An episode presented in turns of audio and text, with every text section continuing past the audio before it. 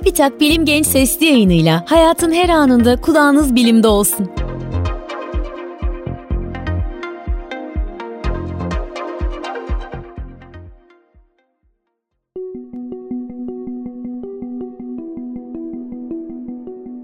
Gençler merhaba, ben Levent Kurnaz. Bilim Genç sesli yayınının bugünkü bölümünde plazmanın ne olduğundan ve nerelerde bulunduğundan bahsedeceğiz.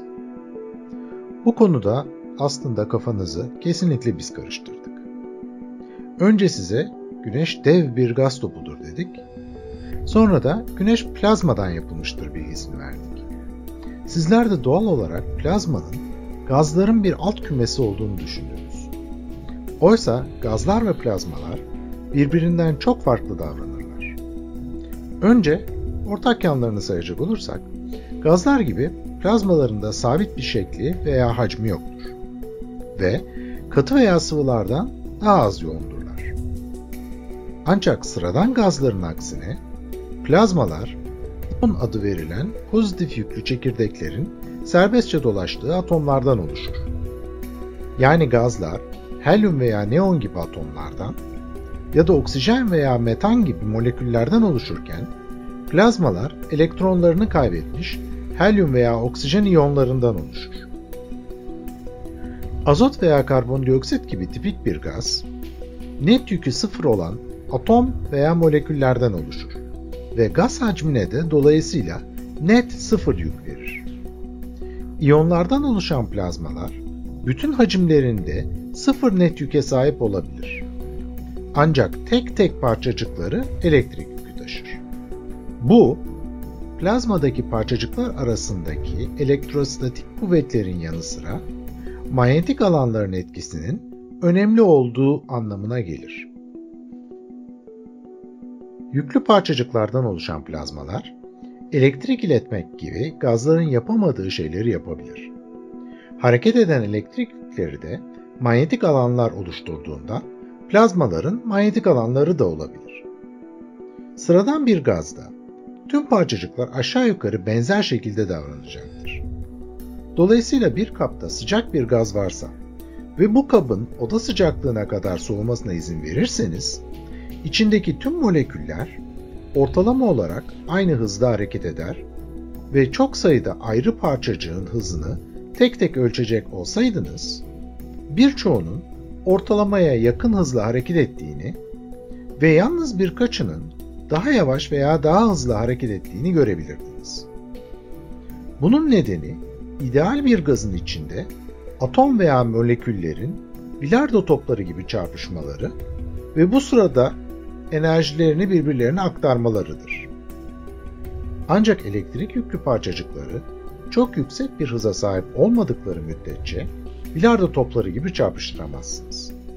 Çünkü parçacıklar birbirlerine yaklaşmadan elektrik yükleri etkileşime girer.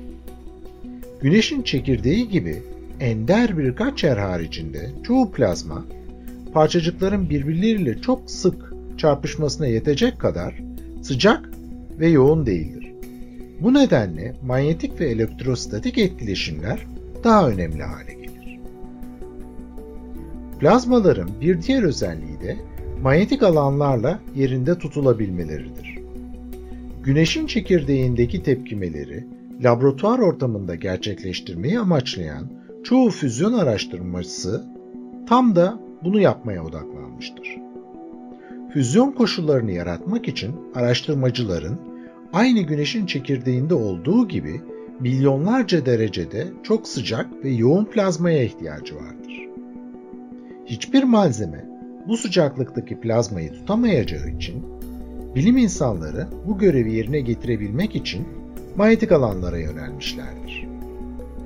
Plazmaları çalışırken görebileceğiniz yerlerden biri de floresan ampul veya neon tabelalardır. Bu tabelalarda neon gibi bir gaza yüksek bir voltaj verilir ve elektronlar ya gazın atomlarından tamamen ayrılır ya da atomların daha yüksek enerji seviyelerine itilir. Ampulün içindeki gaz bu şekilde iletken bir plazma haline gelir.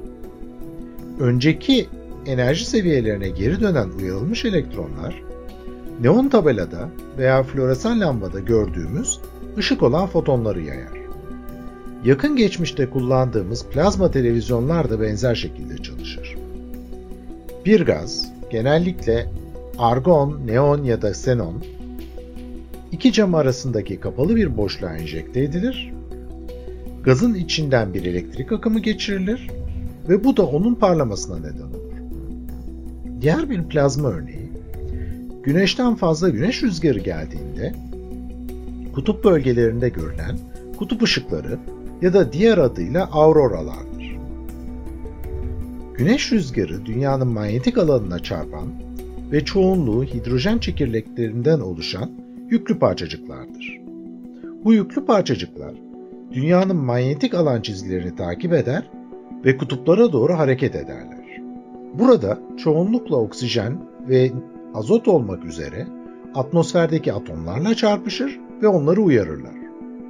Aynı floresan lambalarında olduğu gibi uyarılmış oksijen ve azot atomları da ışık yayarak kutup ışıklarını oluşturur. Plazma fiziği güncel ve gelişmekte olan bir bilim dalıdır. Daha sonraki podcastlarda bu alanı ilgilendiren diğer konulara da değinmek üzere, hoşça kalın.